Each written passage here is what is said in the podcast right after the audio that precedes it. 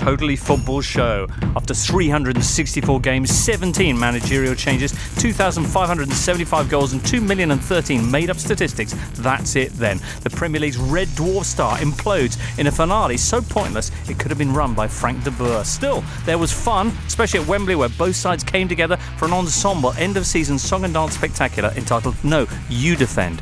Ahead of the black hole of the largely footballless next few weeks, today's Totally Football Show previews the Europa League final, answers some questions, roundups the talking points from the weekend, and fills up that vital hour in your day. Hang on, is this your stop? It's all in the Totally Football Show.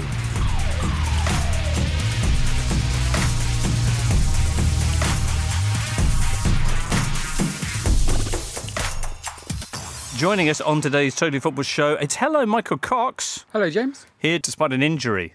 That is true. Yeah. Okay. Suffered on the football field. Yeah, pretty niche injury. You put your body in the line. You put your body on the line for for your team, essentially. Always. All right, yeah. and I know you'll be doing that today. We'll have a special uh, Michael Cox injury tribute section later on. Looking forward to it. Yeah. Uh, Duncan Alexander, you're here despite being laden down by a season, literally a season's worth of stats. A whole uh, season, yeah. Yeah, that's a lot. You had your you had your greatest hits Mm. playing on Twitter this morning. I wonder if you could give us your favourite stat of the season. Well, there are a lot. I think I enjoyed the fact that the player had the most shots without scoring was uh, Wilfred Ndidi. So Was it? Ndidi score? I'm afraid not. Oh, masterfully done. And so, Riz, you're here uh, d- despite being a Sunderland fan. Well, I'm glad just pleased to be here like anyone else. Yeah, it's, it's, it was kind of a curious Sunday, wasn't it? The, the weekend, I mean, it was essentially just a Sunday afternoon. It was a bit weird, though, wasn't it? Yeah, there was a bit of um, defending was optional Sunday. Yeah. Well, uh, the big talking points, I guess, from Sunday's matches. Gabriel Jesus' goal. What a lovely goal it was. I mean, the take, first of all, to set himself up. wasn't easy. Deft. Yeah, it was a, a wonderful goal and had significance, of course, because it meant that City got to 100 points, and you could see that that really did mean a lot to the the City staff who celebrated like it was the title winning. In fact, probably celebrated more than they actually when they did win the title. Yeah. come to I've got a think of it. suspicion they were on a bonus to reach 100 points. Oh, really? Yeah. okay. I would It looked like it to me.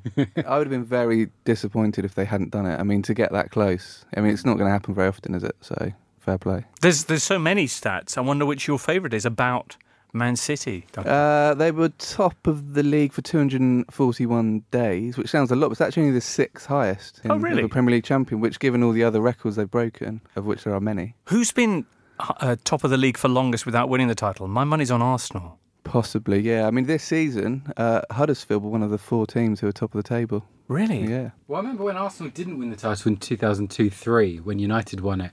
Gilberto Silva said something along the lines of, "Well, we were top for longer than them throughout the season," which I thought was That's an the real way- quiz. Yeah, odd way of looking at it. Uh, well, anyway, Man City with that last minute goal against Southampton, finishing with, can confirm, it's, it's 100. I was hoping that some league table software wouldn't be able to cope and it would go back to zero. Beautiful. Uh, their goal difference is not that far off that. They're uh, 79 and they are 19 points ahead of second place side Man United, which, as we were pointing out with Julian on Thursday, you look at Ligue 1 and Mickey Mouse League and all that, they're only 17 points ahead PSG. So gives you a little indication of how much Man City have been dominant. This season it's always important, of course, to strengthen when you're on top, David. You know that better than most. If you stand still, you're essentially going Go backwards. backwards, yeah. Yeah. What do Man City, what do they have to do now to improve? Well, I mean, they've already started by uh, securing Ederson on uh, on a new contract uh, till 2025.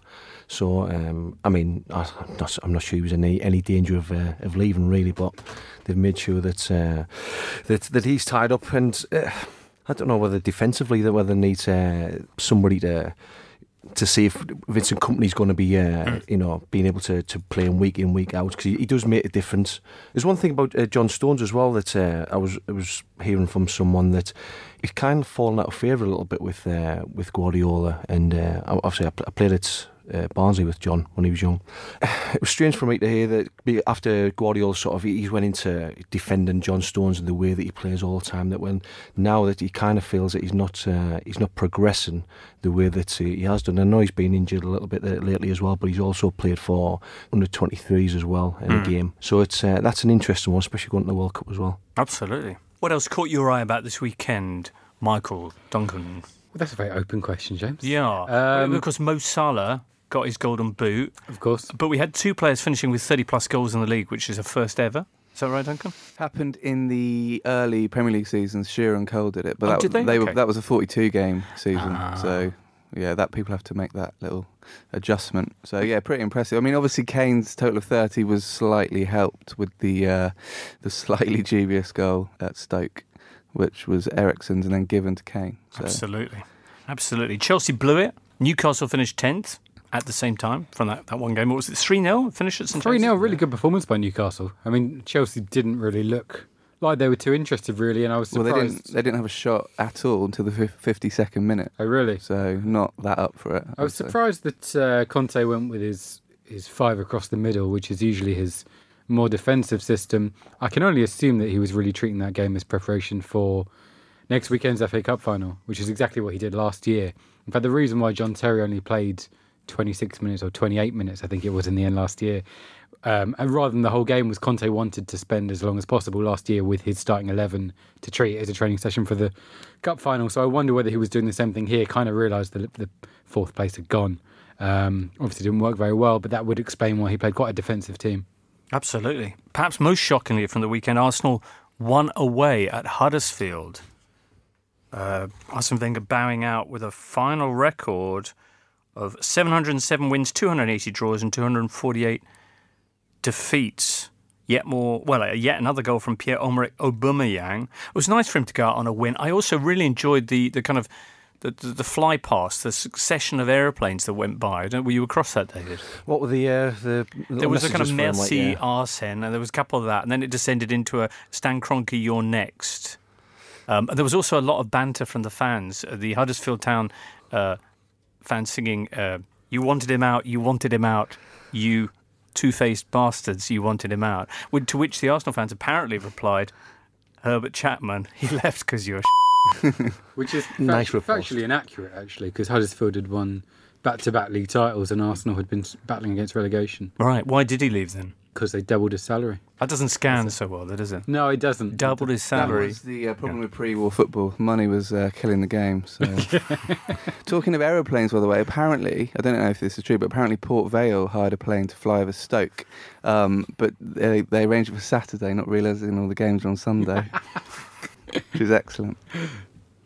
Right. That's a lot of weekends up. But, but there's more because there was also West Ham's 3 1 win over Everton, which apparently has shaken even Big Sam's ironclad faith in his own permanence on the on the Everton bench for next season. Yeah, a funny game that wasn't it between two managers against their former clubs and managers who might not be at their current clubs next year. Uh, I thought West Ham played really well actually. I mean, Lanzini scored two lovely goals. You look at the front three West Ham have got with uh, with Lanzini, João Mário, and Arnautovic, and I think that, that could easily uh, be a, a you know a top half front three, maybe even higher up the league. But the rest of the team needs a lot of work. I mean, defensively they they still look quite shambolic. They conceded a lot of goals in recent months.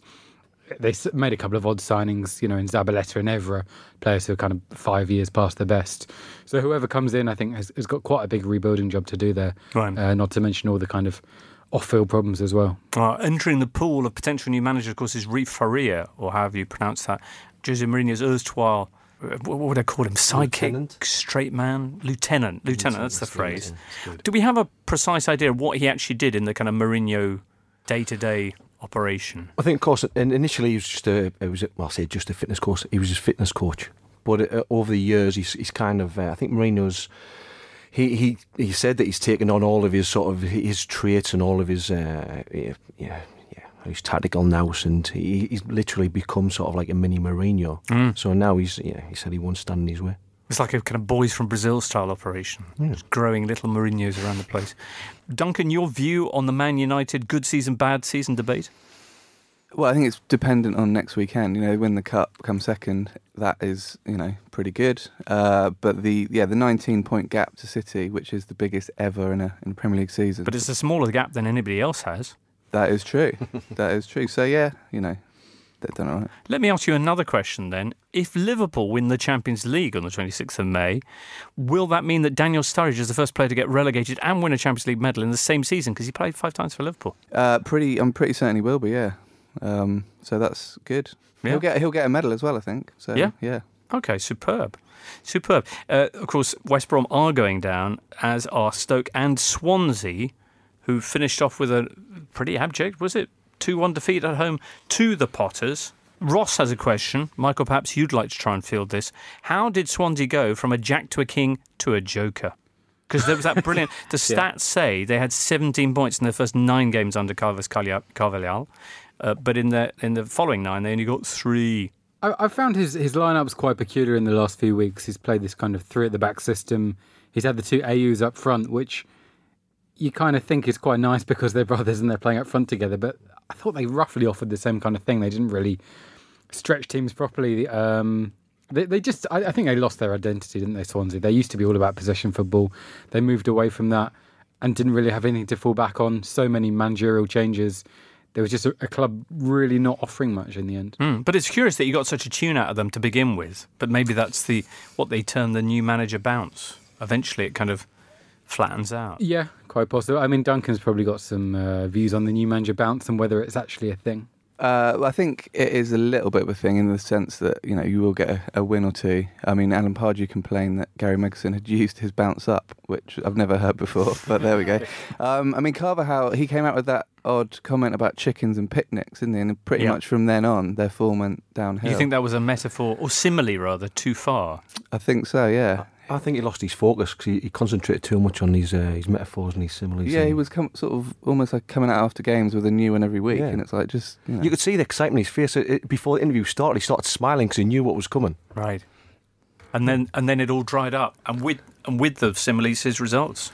Yeah, I mean they were a pretty solid side, and up to the final third, they, they, they weren't bad, but they just had nothing nothing cutting edge up front. Well- it's pretty poor form to lose to a relegated side at home on the final day. I It mean, is, isn't they it? were probably going down, but I think the fans could have done with just, you know, not a celebration because they were going down, but you know, make the fans a little bit proud, finish on a high. Uh, That's really poor to lose two one to a team with nothing to play for. Yeah, certainly is. All right. Did you see Spurs five four with Leicester? Yes, thoroughly entertaining game. Okay. I enjoyed everything about this. I just thought it was a really fun game. The defending was a bit Awful. a bit bad, but uh, I, I really enjoyed watching Mahrez and, and Vardy play together, possibly for the last time. Oh. Uh, Mahrez assisted Vardy for two goals. I particularly like the second one with just the little through ball, and Vardy's just got that knack of finishing so well from acute angles with power and just situations where you think, you know, I don't know, David, what you thought of the goalkeeping, but he does that a lot.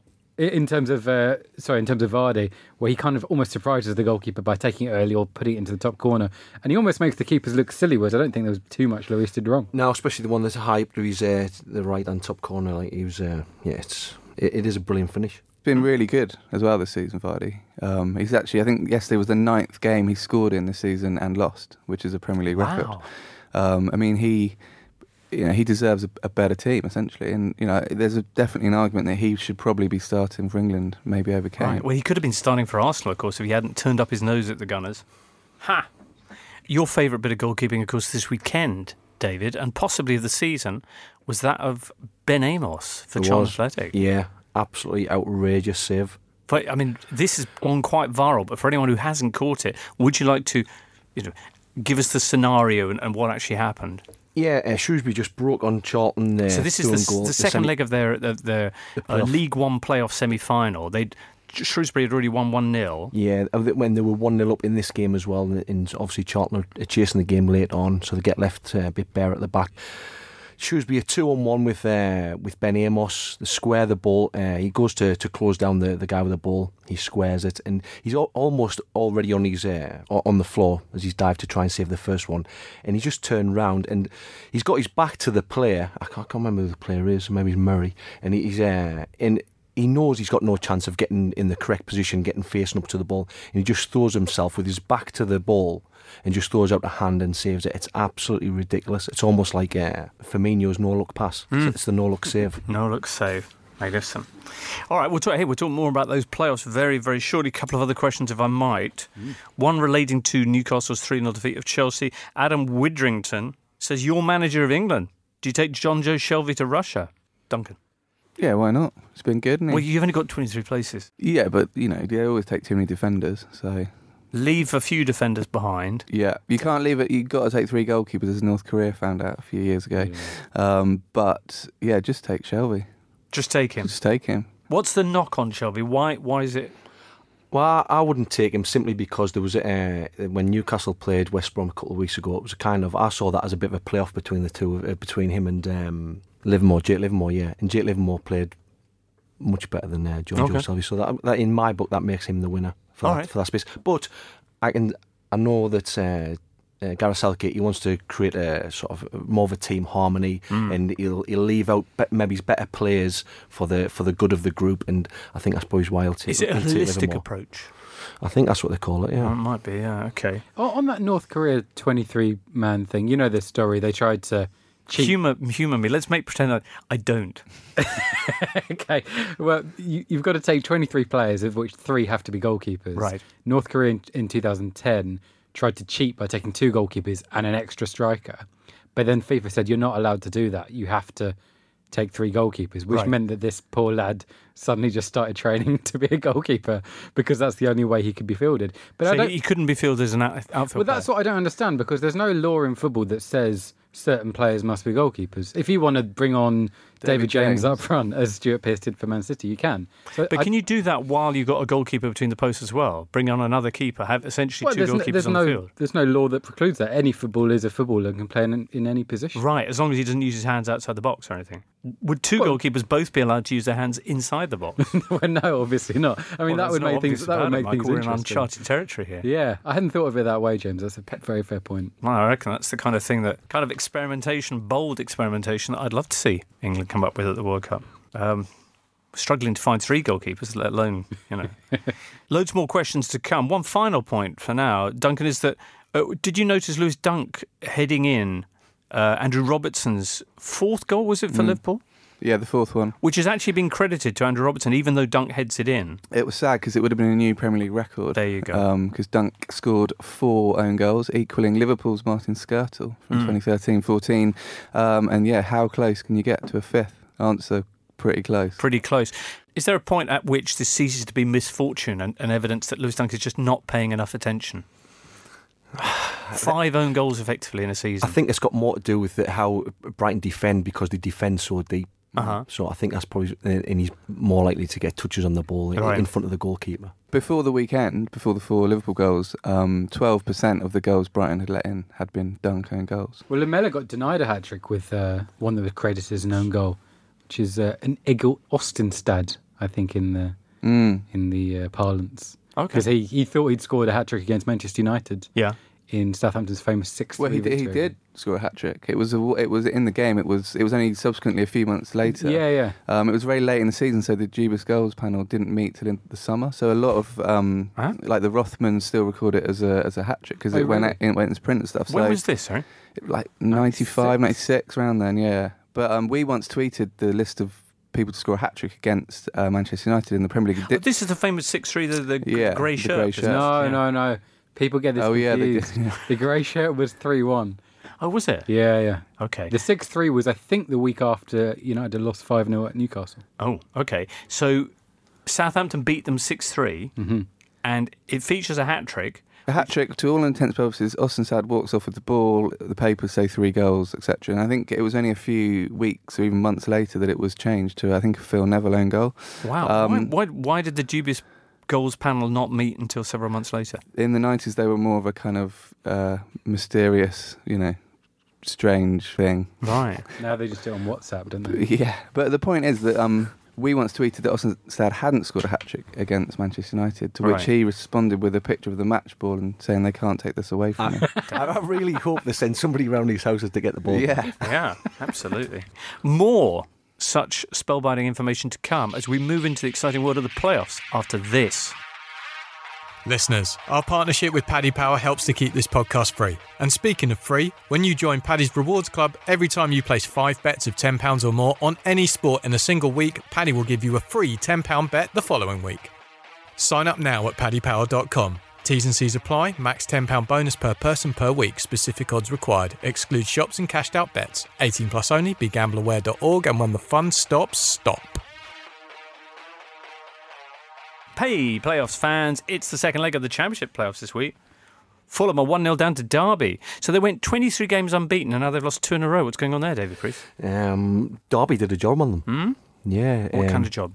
Just a, a very good defensive uh, setup. The Mitrovic didn't have uh, much of a sniff. Uh, Sessegnon probably had a bit of an off game, and uh, I think if they can keep them, those two players quiet, then they- they've got a decent chance at uh, Craven Cottage tonight. Mhm. Okay, that's coming up. Oh, actually, this evening, Monday night.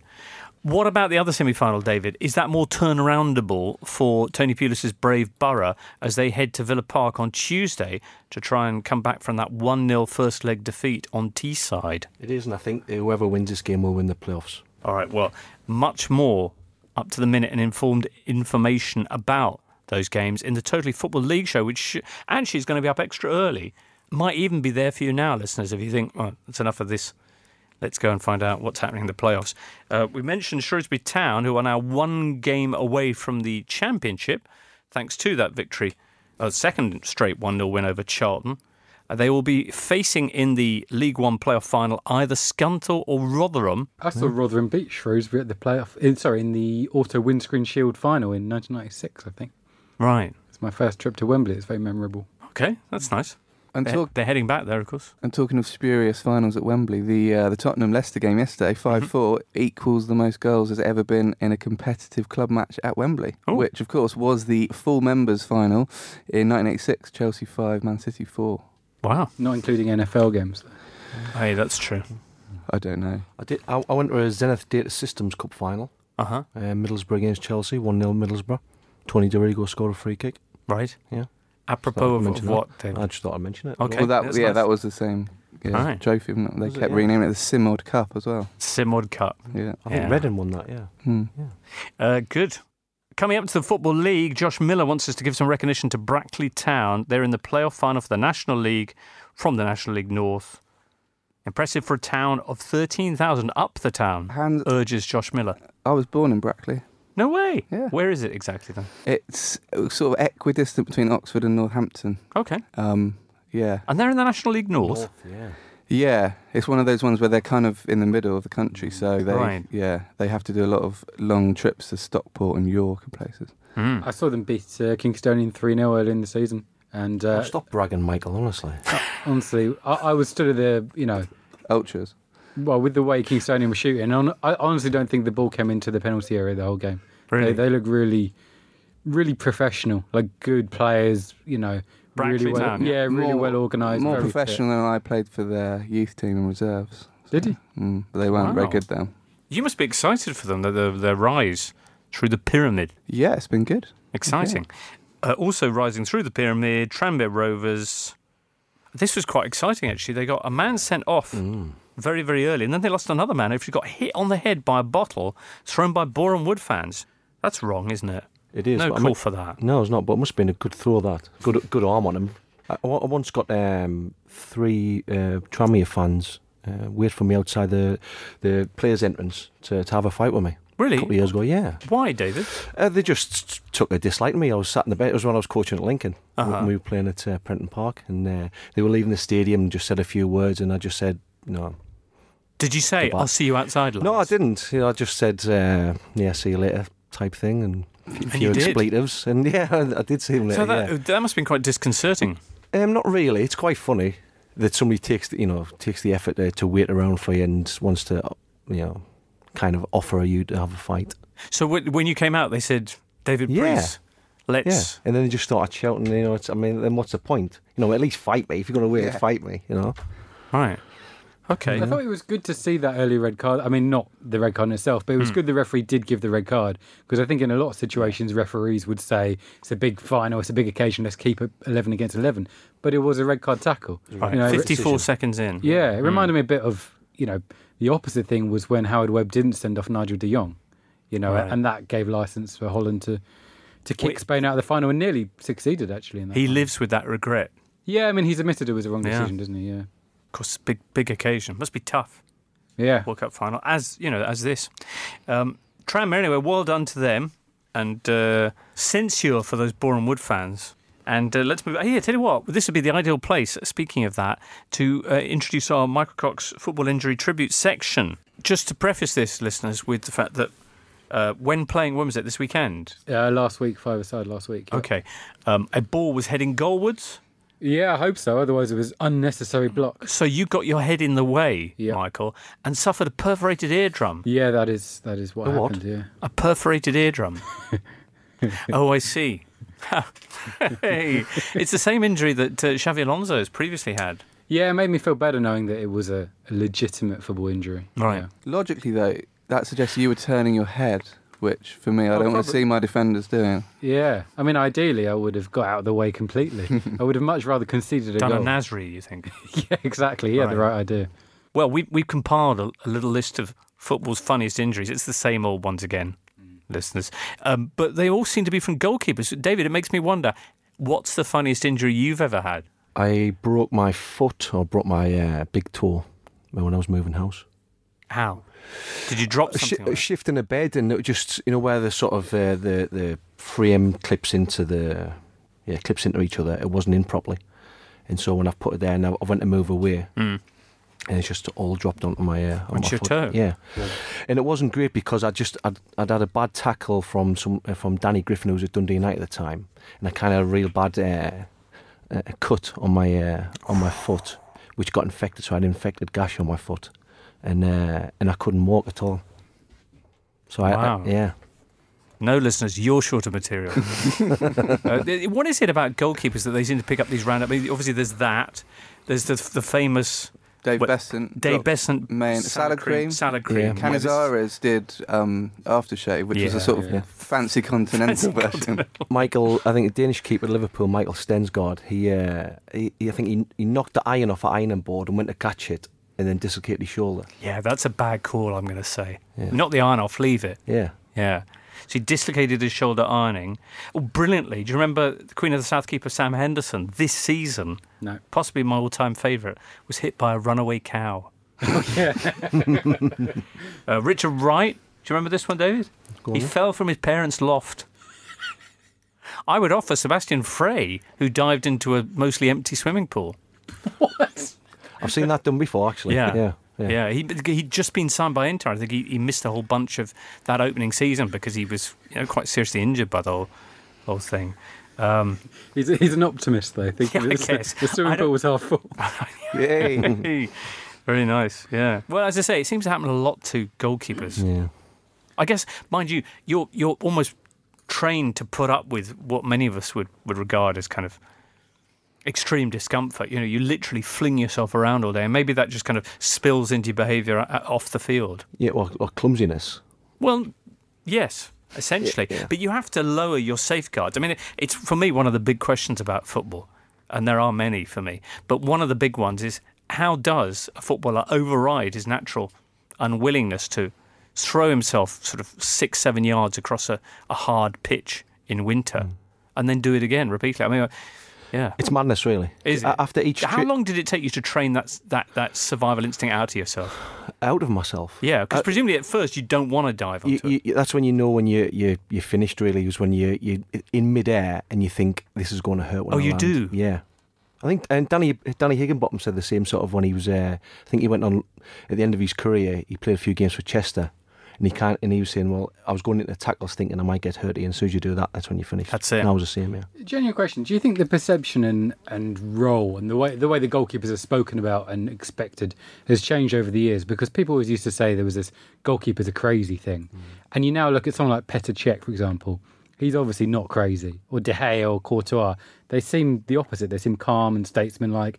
And when you do get a crazy keeper like you know Jens Lehmann a few years ago, who was a very good goalkeeper, but he also had this perception he wasn't very good because he was crazy. Mm. Uh, I think that the detail that you go into, sort of, and replaying things over and analysing, sometimes over-analysing, can lead over analysis. That's what can turn you crazy and sort of turn you. I mean, I spoke before about sort of uh, superstitions that I've had. It's been it's, it's got ridiculous at times. Psychologically, the pressure on the goalkeeper way beyond that on other players. Yeah, but I mean, you, you learn to deal with that. You take on that responsibility. It, the people who don't take on that responsibility are the ones who don't don't make it really. But it's not just the, the responsibility, it's the fact that unlike other players, you've got 90%, 95% of the match to just stand around thinking about what you've done. Yeah, and that's haven't. and, and you, they- they tell you you're not supposed to do that. You're not supposed to ruminate on the on the mistakes you made, but it's, it's there's no way you can't do that. Yeah. and it's um. I think we've we've gotten to this sort of this stereotype of a goalkeeper like Peter Schmeichel, where you have to be a, a shouting a ball and screaming at your defence and to, to make sure that you keep yourself in the game. When really it's absolute opposite what you need. Is it any wonder that they go around throwing irons around? It's a cry for help, essentially, isn't it? Really? But, but all sport, if you- if if you thought about all sport logically, you wouldn't you wouldn't play it at all. Saying like you know you, you wouldn't chase sort of uh, not a lost cause, but you know if, if you only went for balls that you think you could win, you would never win anything. Oh, that's so true. That in, in life, I'd like to say, David, in life. Can I ask one more question about goalkeeping? That was quite a nice point to finish on. But go Oh, on. sorry, sorry. Go on, Mark. You know when goalkeepers get stick for like making a save look good for the cameras? Ah, yeah. Do you think that ever actually happens at the top level with good goalkeepers? Because when I see a save and they're like, oh, the commentators say, oh, it's one for the cameras, I always think it's probably easier to make the save that way to get the ball further away from the goal, etc. It's just easier to dive and. Do, do you know what I mean? Did you ever make a Hollywood save, David? Did you ever do this thing? Ooh, I'll give this an extra bit of swaz for the cameras. Yeah, but you, you you do what needs to be done. It's just the fact that it it, it looks aesthetically better than most. I mean, if you can catch the ball, you'll catch the ball. If you don't have to dive, you won't dive. Mm. I think it's at the top level. It's that's not that's not an issue. Okay. Do you ever do a Hollywood stat, Duncan? Definitely. Needlessly dress up something. Oh yeah, definitely. Yeah. Producer Ben says, or a Bollywood one where you break into song midway.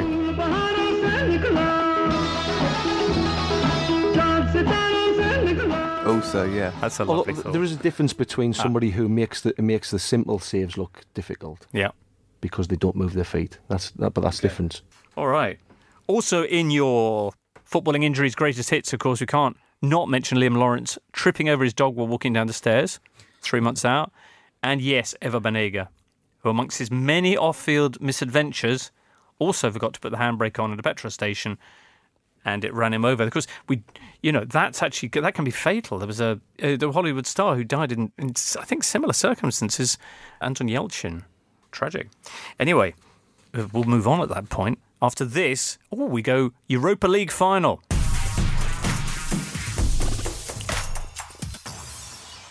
Wednesday in Lyon, Atletico Madrid take on Marseille in the Europa League final. Very exciting, this. So much so that we've dialed up our friend Alvaro Romeo uh, from Talksport International to tell us what we can expect from Diego Simeone's sexy Atleti. Hello there, Alvaro. Hello, James. How are you? I'm very well. Thank you so much for joining us today. Uh, are you excited about this final? Yes, absolutely. I think that this is a, a brilliant game and uh, it's going to be really important for Atletico de Madrid. Uh, not because um they have done a bad season so far, but it's been four years since Atletico de Madrid lifted their last trophy. That was in 2014.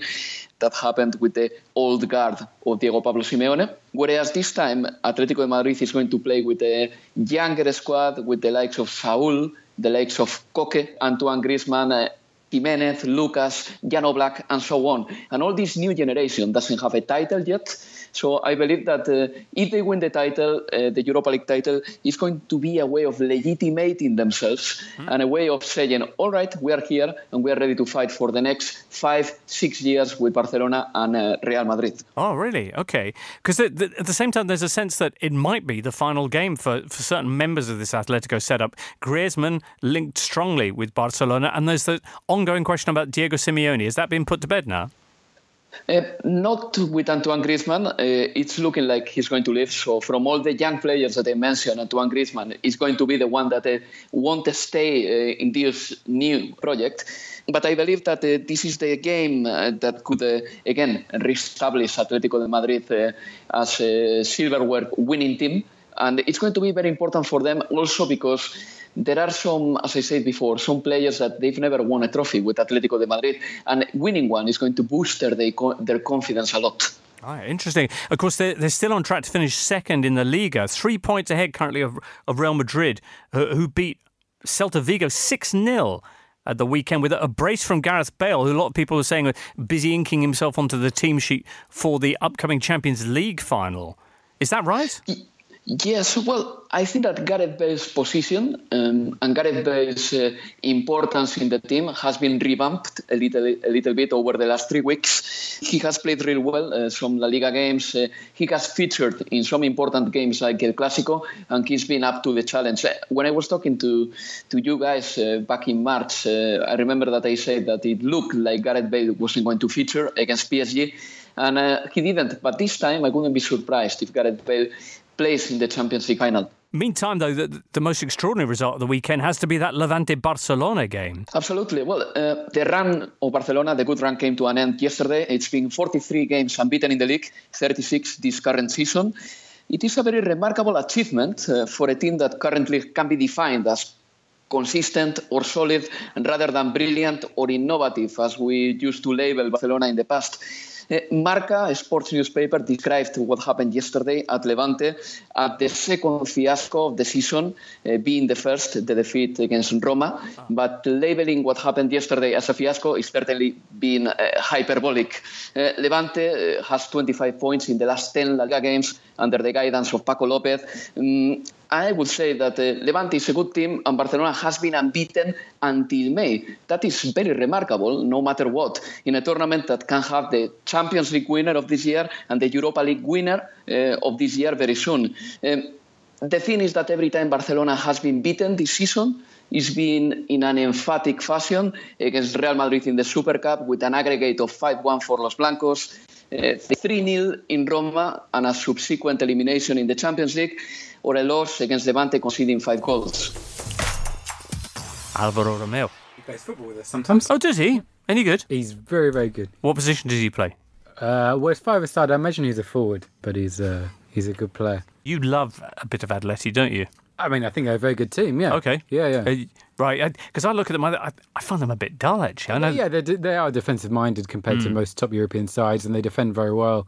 But I do fancy them in this game. I think they're one of the best sides in Europe, to be honest. Atletico. I think they could, you know, if they were against Liverpool in a semi-final or Real Madrid in a semi-final, I'd fancy them to to uh, maybe get the win. So I think Marseille shouldn't be too much of a problem. But uh, they have to keep an eye on Thauvin, the the Marseille attacking midfielder who was at Newcastle briefly, Yeah. who's had a fantastic season, and I wouldn't be surprised if if a, another Premier League side's uh, come in for him in the summer because he's scored an incredible number of goals for. I think I think he's he's been making noises about staying at, at Marseille actually. Okay. Um, but yeah, he's one of a, a legion of former Premier League names: uh, Dimitri Payet, Thauvin, who flopped at Newcastle, Jordan Amavi, who was relegated with Villa, Clinton N'Jie, who was a flop at Spurs, Kostas Mitroglou, who was relegated with Fulham, Adil Rami, uh, who's Mr. Pamela Anderson, of course, most excitingly. Uh, Duncan. Um, so yeah, I'm I'm rooting for Marseille, but I must admit the numbers, not least the fact that Marseille have been going since the third qualifying round of the of the Europa League kind of qualifying system. It's a long old haul. So I, I, I, I'm kind of rooting for them to kind of defeat the the iron the iron wall of Diego Simeone's Godin inspired Atleti. No, I'm with Michael. I, I like seeing people defend that way. Right. It, it's great testament to, to Simeone that he's he gets people. It's not just about setting up and you know putting things down on paper and how, how people are organised. It's the desire to defend that way. I mean, sometimes it can wear off. I know people like you know Tony Pulis. It it always has like a sort of sell by date where it's it just wears off, like it did at West uh, West Brom, and people just turn tune off to that type of defending. And but I think uh, Simeone just keeps it going and going. They've won the Europa League twice before. 2012 when they beat Athletic Bilbao, and the year before when they beat Duncan Fulham. Fulham. Fulham, of. Roy Hodgson's Fulham. I think it was two years Mind before. blown. Oh, was it two years Sorry, before? yeah. That's what three. Yeah, that was an amazing campaign from Fulham. But you you forget that yeah, that was Fulham in the Europa League and final. the teams they got past as well: Juventus, Juventus, Shakhtar, famous who, game. Shakhtar, who were the holders of the Europa League, All right. and uh, Wolfsburg, who were German champions at the time. Wow. Incredible. Sorry, Duncan, you were about to interject something. Well, just sort of, you know, stressing the dominance of La Liga, really. I mean, since 13, 2013 14, Spanish teams have won the Europa League and the Champions League, seven of the eight trophies. That's extraordinary. The one, uh, one that wasn't was obviously Manchester United last season. So, Mhm. I mean, feasibly could be two more this year as well. Certainly could. By the way, here's Martin Rid, which is certainly how you pronounce that. He asks on Facebook, how, who gets the extra Champions League place if Atletico Madrid win the Europa League and Real Madrid win the Champions League, with both of them finishing in the Champions League places? How, how does that work? You can only have four places from league football, Okay. um, and then the Europa League one is an additional place, like with England this season. Right. So effectively, Spain would still have just four teams. They wouldn't get the fifth place side going in. Yeah, because Atletico are going to finish in the top four. Right. Okay. You don't you don't get bonus places as a league. You only get a bonus place if you need it yourself. If Right. I see. Quick break, and then we'll just do a quick roundup of what happened across the continent, where the season is far from over. Listeners, starting up the Totally Football Show was a hairy business. Fortunately, Cornerstone have been with us every step of the way. Why? Because they're in the business of making hairy things smooth, like your face. Cornerstone's award winning blades will give you the smoothest shave possible, and their range of balms, creams, and exfoliators are all environmentally friendly, alcohol free, and suitable for the most sensitive skin. Head to cornerstone.co.uk slash totally to see the range for yourself, get £10 off your first order, and have it delivered right to your door. And you'll find out why tens of thousands of men have switched over to Cornerstone. Over on our Facebook page, listeners, you know the one, facebook.com slash the Totally Football Show, you can be in with a chance of winning one of three pairs of tickets to Wembley Stadium and the screening of the new documentary Bobby Robson, More Than a Manager. It's taking place on the 23rd of May at 7.15 p.m., a full week before the film officially drops. Uh, there'll also be a Q&A with Terry Butcher. Ah, Duncan Alexander's eyebrows just shot upwards. Well, uh, will he have a blood-stained headscarf? You'd like to think so. I, I would, yeah. Yeah, like Michael Cox is wearing right now. Mm. Mm. Anyway, if you'd like to be part of that experience, to call it a film, I think is reductive experience. Head to facebook.com slash the Totally Football Show and wave your privacy goodbye. France, three days. This is heartbreaking. Three days after playing in the French Cup final against PSG, plucky underdogs Les Herbiers have got relegated to the fourth division. They only need a point this weekend, hmm. Michael. I see, it's that cup distraction, isn't it? Yeah, they were beaten 4 1 at Béziers. They drop into the Championnat National 2, which is the same level as PSG's reserve team. I find reserve teams just wrong. Reserve teams in. Oh no, le- sorry. Reserve teams, obviously, yeah, that, that makes sense. But reserve teams playing in the same league structure as everybody else, and bizarrely, the Italians have just decided that this is a good idea.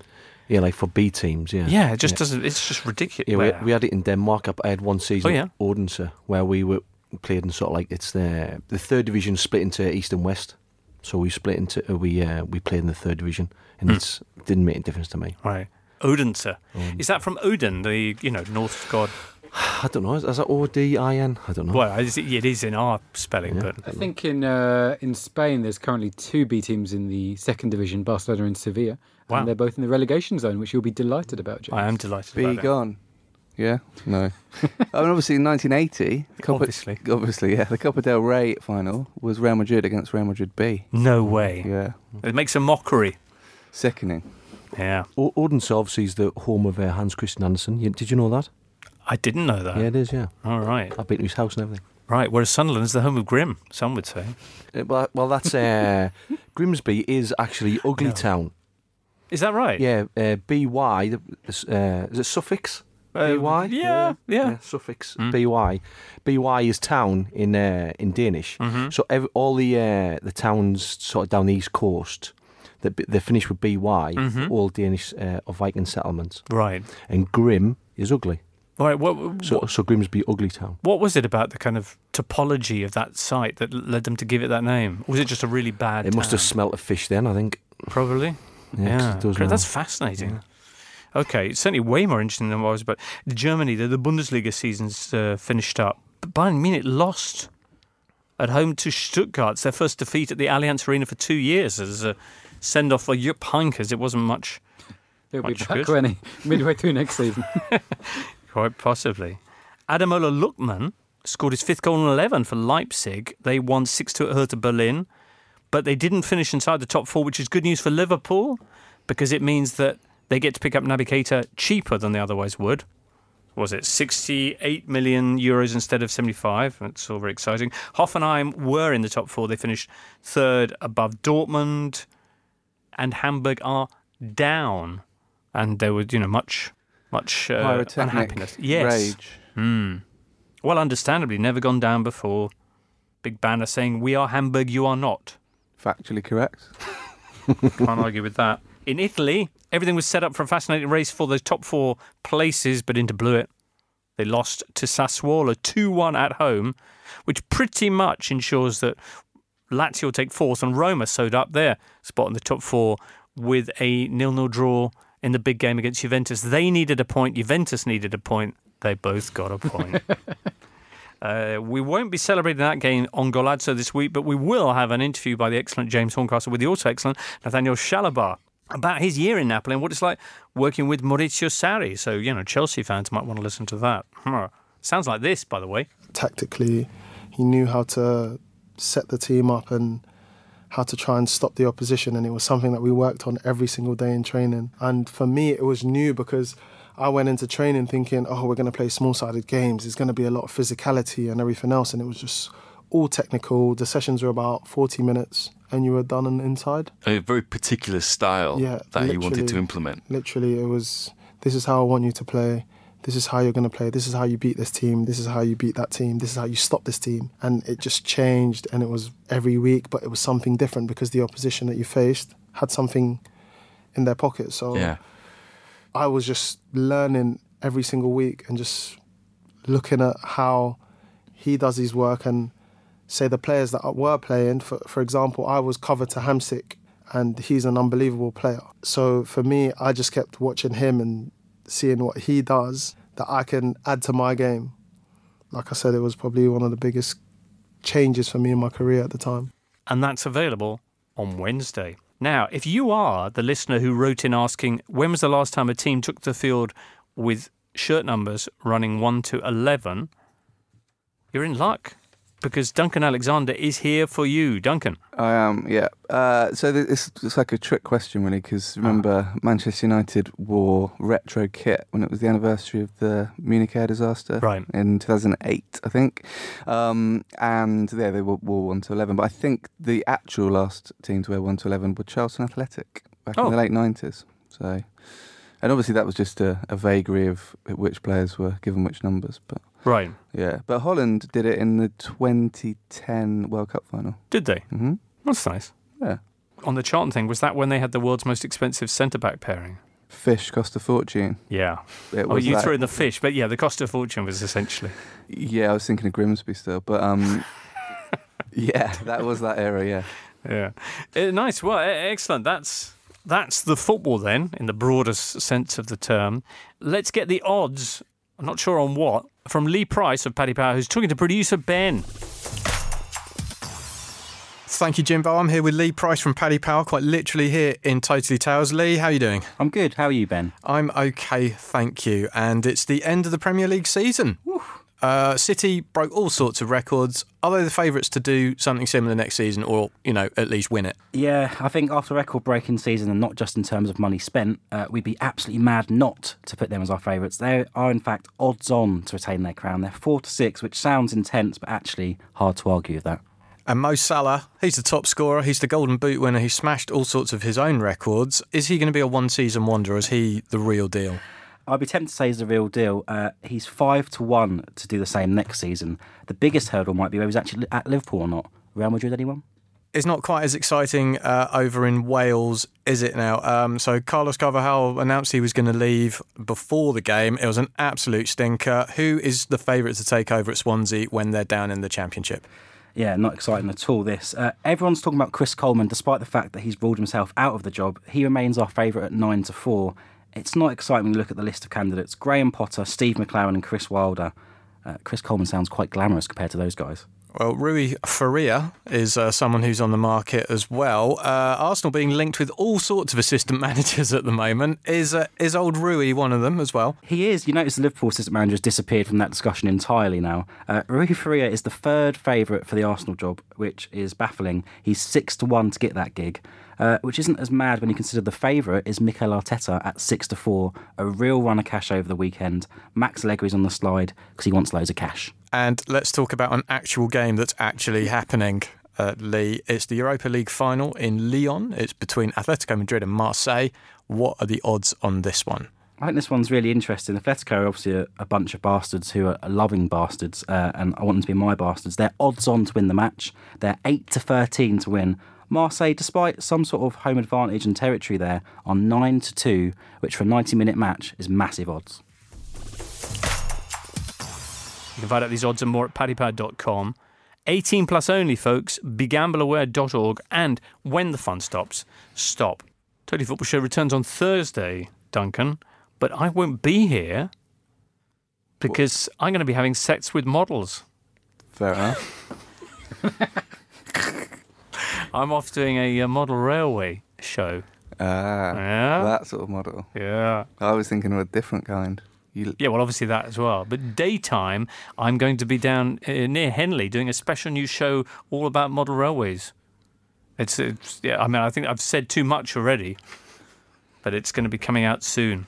Anyway, do enjoy the show as the folks react to the Europa League final and preview the FA Cup final, and of course the royal wedding probably too, because that's coming out.